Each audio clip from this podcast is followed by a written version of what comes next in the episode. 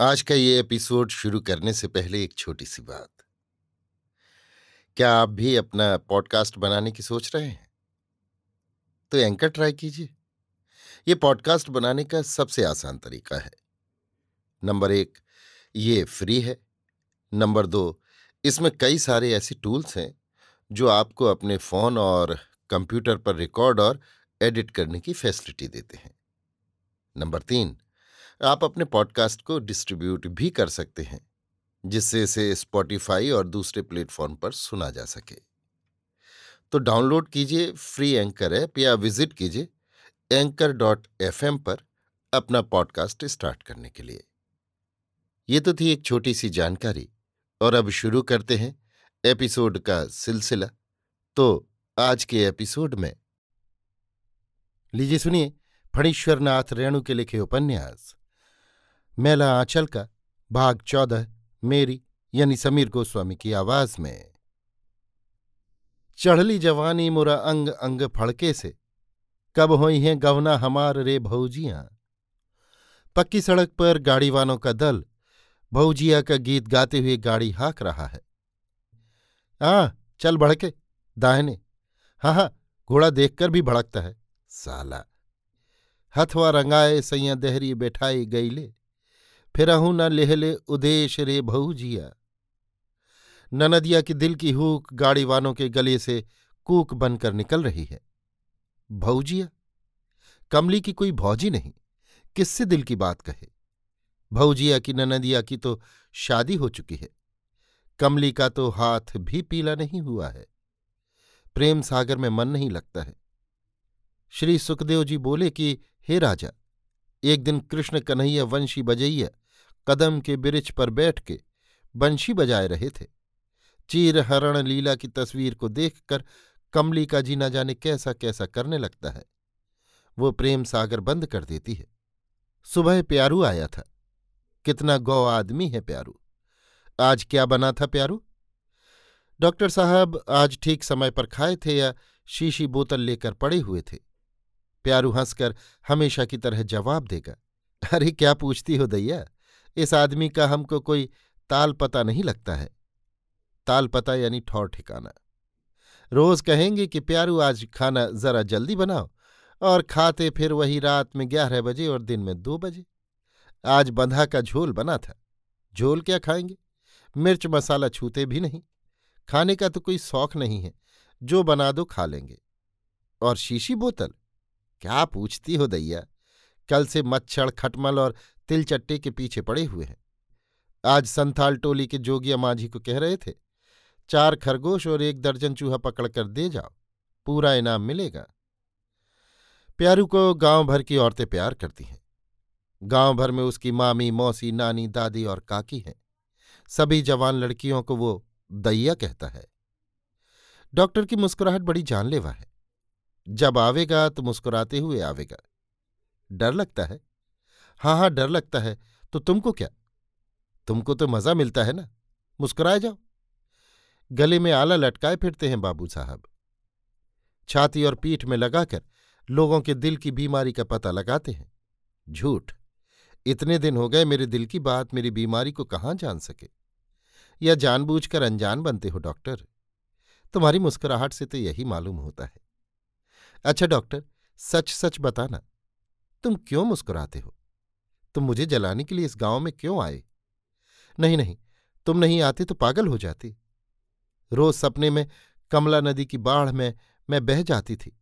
बड़े बड़े सांप तरह तरह के सांप काटने दौड़ते थे। तुम आए, मैं डूबते डूबते बच गई। मेरी आँखों की पपनियाँ उलटकर देखो। मेरी पीठ पर आला लगाकर देखो। मेरे दिल की बात सुनो। तुम डांटते हो बड़ा अच्छा लगता है। तुम मुझे सुई से डराते हो, चिढ़ाते हो। कितना अच्छा लगता है मुझे। फिर मीठी दवा भेज दूँगा। हाँ जी, भेज देना, पूछते हो क्या? तुम्हारी बोली क्या कम मीठी है? लेकिन तुम एक बार ज़रूर आया करो। नहीं आओगे तो मुझे डर लगेगा। सिपहिया टोली की कुसमी कहती थी। डॉक्टर मुझसे भी पूछता था, मीठी दवा चाहिए क्या? मैं नहीं विश्वास करती। डॉक्टर, ऐसा नहीं है। कुसमी झूठ बोलती है। मीठी दवा और किसी को मिल ही नहीं सकती है। डॉक्टर खबरदार, कुसमी बड़ी चालबाज लड़की है। बहुतों को बदनाम किया है उसने। हर गौरी उसका मौसेरा भाई है। लेकिन जाने दो, क्या करोगे सुनकर? उसकी ससुराल फारबिसगंज में है। घरवाला एक मारवाड़ी का सिपाही है। रात भर सिपाही पहरा करता है और कुसमी बैस्कोप देखने जाती है। श्री सुखदेव जी बोले कि, हे राजा, एक दिन यशुमती सभी ग्वालिनों को बुलाए। कमली, माँ, पढ़ना बंद करो। डॉक्टर बाबू ने मना किया है ना? दवा पी लो। मैं तुम्हारी किताब बक्से में बंद कर ताला लगा दूँगी। हाँ ऐसे तुम नहीं मानोगी। पढ़ने से क्या होगा, माँ? लड़की की बात तो सुनो जरा। पढ़ने से क्या होगा, सो तो डॉक्टर से पूछना। डॉक्टर बाबू से? माँ, तुम्हारा डॉक्टर क्या है? जानती हो? माटी का महादेव। माँ ठठाकर हंस पड़ती है। एक एक बात गढ़कर निकालती है तू। अच्छा ठहर जा। आने दे डॉक्टर बाबू को। माँ बाप के नैनों की पुतली है कमला। तहसीलदार साहब बेटी की इच्छा के खिलाफ कुछ भी नहीं कर सकते। माँ कमला की हर आवश्यकता को बिना मुँह खोले ही पूरा कर देती है। बाप ने खुद पढ़ाया लिखाया है। रामायण, महाभारत नल दमयंती सावित्री, सत्यवान पार्वती मंगल और शिव पुराण। कमला रोज शिव पूछती है। ओम शिव शंकर सुख करनाथ बरदायक महादेव महादेव, मिट्टी का महादेव। माँ चुप रहो। कमला माँ से लिपटकर हाथों से मुँह बंद कर देती है। पूछो ना अपने डॉक्टर से, खरगोश पालकर क्या करेंगे? डॉक्टर कोई जवाब नहीं देता है, सिर्फ़ मुस्कुराता है। फिर गंभीर होते हुए कहता है, अब तो सुई देनी ही पड़ेगी। तवा से बेहोशी तो दूर हो गई, लेकिन पागलपन? सभी ठठाकर हंस पड़ते हैं। तहसीलदार साहब, माँ और प्यारू। कमली का चेहरा लाल हो जाता है। मैं आज खून का दबाव नहीं जाँच कराऊँगी। नहीं नहीं, ठीक है। हाँ मैं पगली हूँ।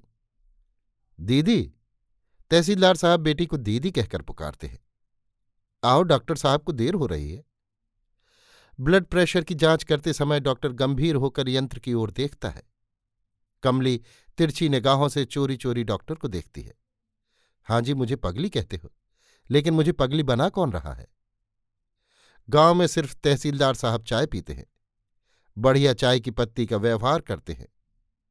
डॉक्टर यहाँ हर शाम को चाय पीने आता है। कमला की माँ का अनुरोध है, रोज शाम को चाय पी जाइए। तहसीलदार साहब कहते हैं, डॉक्टर तो अपने समांग की तरह हो गया है। डॉक्टर को भी तहसीलदार साहब से घनिष्ठता हो गई है। तहसीलदार साहब से गाँव, घर और ज़िले की बहुत सी नई पुरानी बातें सुनने को मिलती हैं। राजपारबंगा स्टेट के जनरल मैनेजर डफ साहब कैसा आदमी है? आजकल एकदम हिंदुस्तानी हो गया है। धोती कुर्ता पहनता है कभी कभी रोरी का टीका भी लगाता है। राजपारबंगा के कुमार जी उसकी मुट्ठी में है। डफ साहब की बेटी जब तक रहेगी, कुमार जी डफ साहब को नहीं हटा सकते हैं। महारानी चंपावती जाति की मुसहरनी थीं। राजा भूपत सिंह को मेम रानी से दो लड़के हैं। बड़ा अयाश है राजा भूपत। पोलो का जब्बड़ खिलाड़ी, जब्बड़ यानी ज़बरदस्त। दार्जिलिंग रेस में हर साल उसका घोड़ा जीतता है। आजकल भी बाईस घोड़े हैं। बड़ा अयाश पुण्याह में बनारस, इलाहाबाद और लखनऊ से इतनी बाईजी आती हैं कि तीन दिन, तीन रात महफिल जमी रहती है। एक मिनट भी बंद नहीं होती। पेरिस की शराब पीता है। असल राजा तो वही है। राजपार बंगा वाला तो मक्खी चूस है। जिला का सबसे बड़ा किसान है भोला बाबू। तीस हज़ार बीघा ज़मीन है। रहुआ स्टेट के गुरुवंशी बाबू भी किसान ही हैं। उनकी बात निराली है। दाता कर्ण है।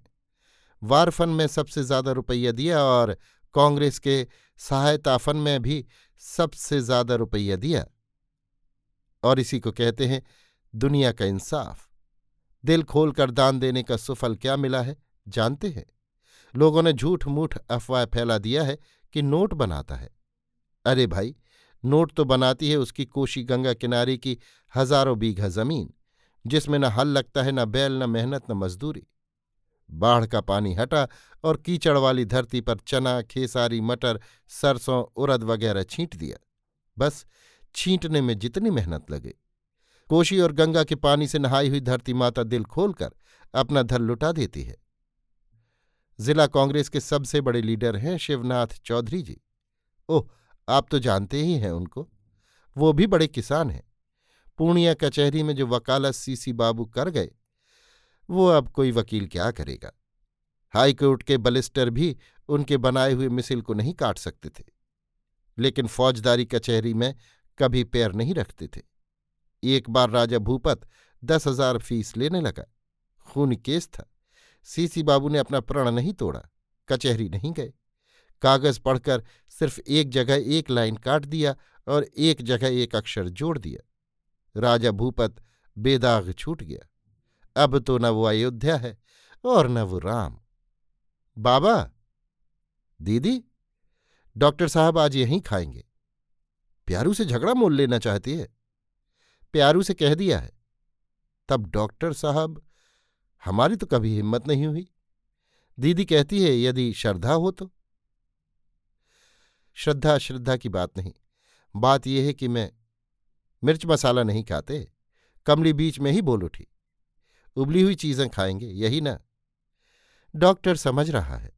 रोग दिन प्रतिदिन बढ़ता ही जा रहा है। शीला रहती तो तुरंत कुछ कह देती, शायद कहती, भावात्मक संक्रमण अथवा प्रत्यावर्तन के मोड़ पर रोग पहुँच गया है। अभी आप सुन रहे थे फणीश्वरनाथ रेणु के लिखे उपन्यास, मेला आंचल का भाग चौदह, मेरी यानी समीर गोस्वामी की आवाज़ में।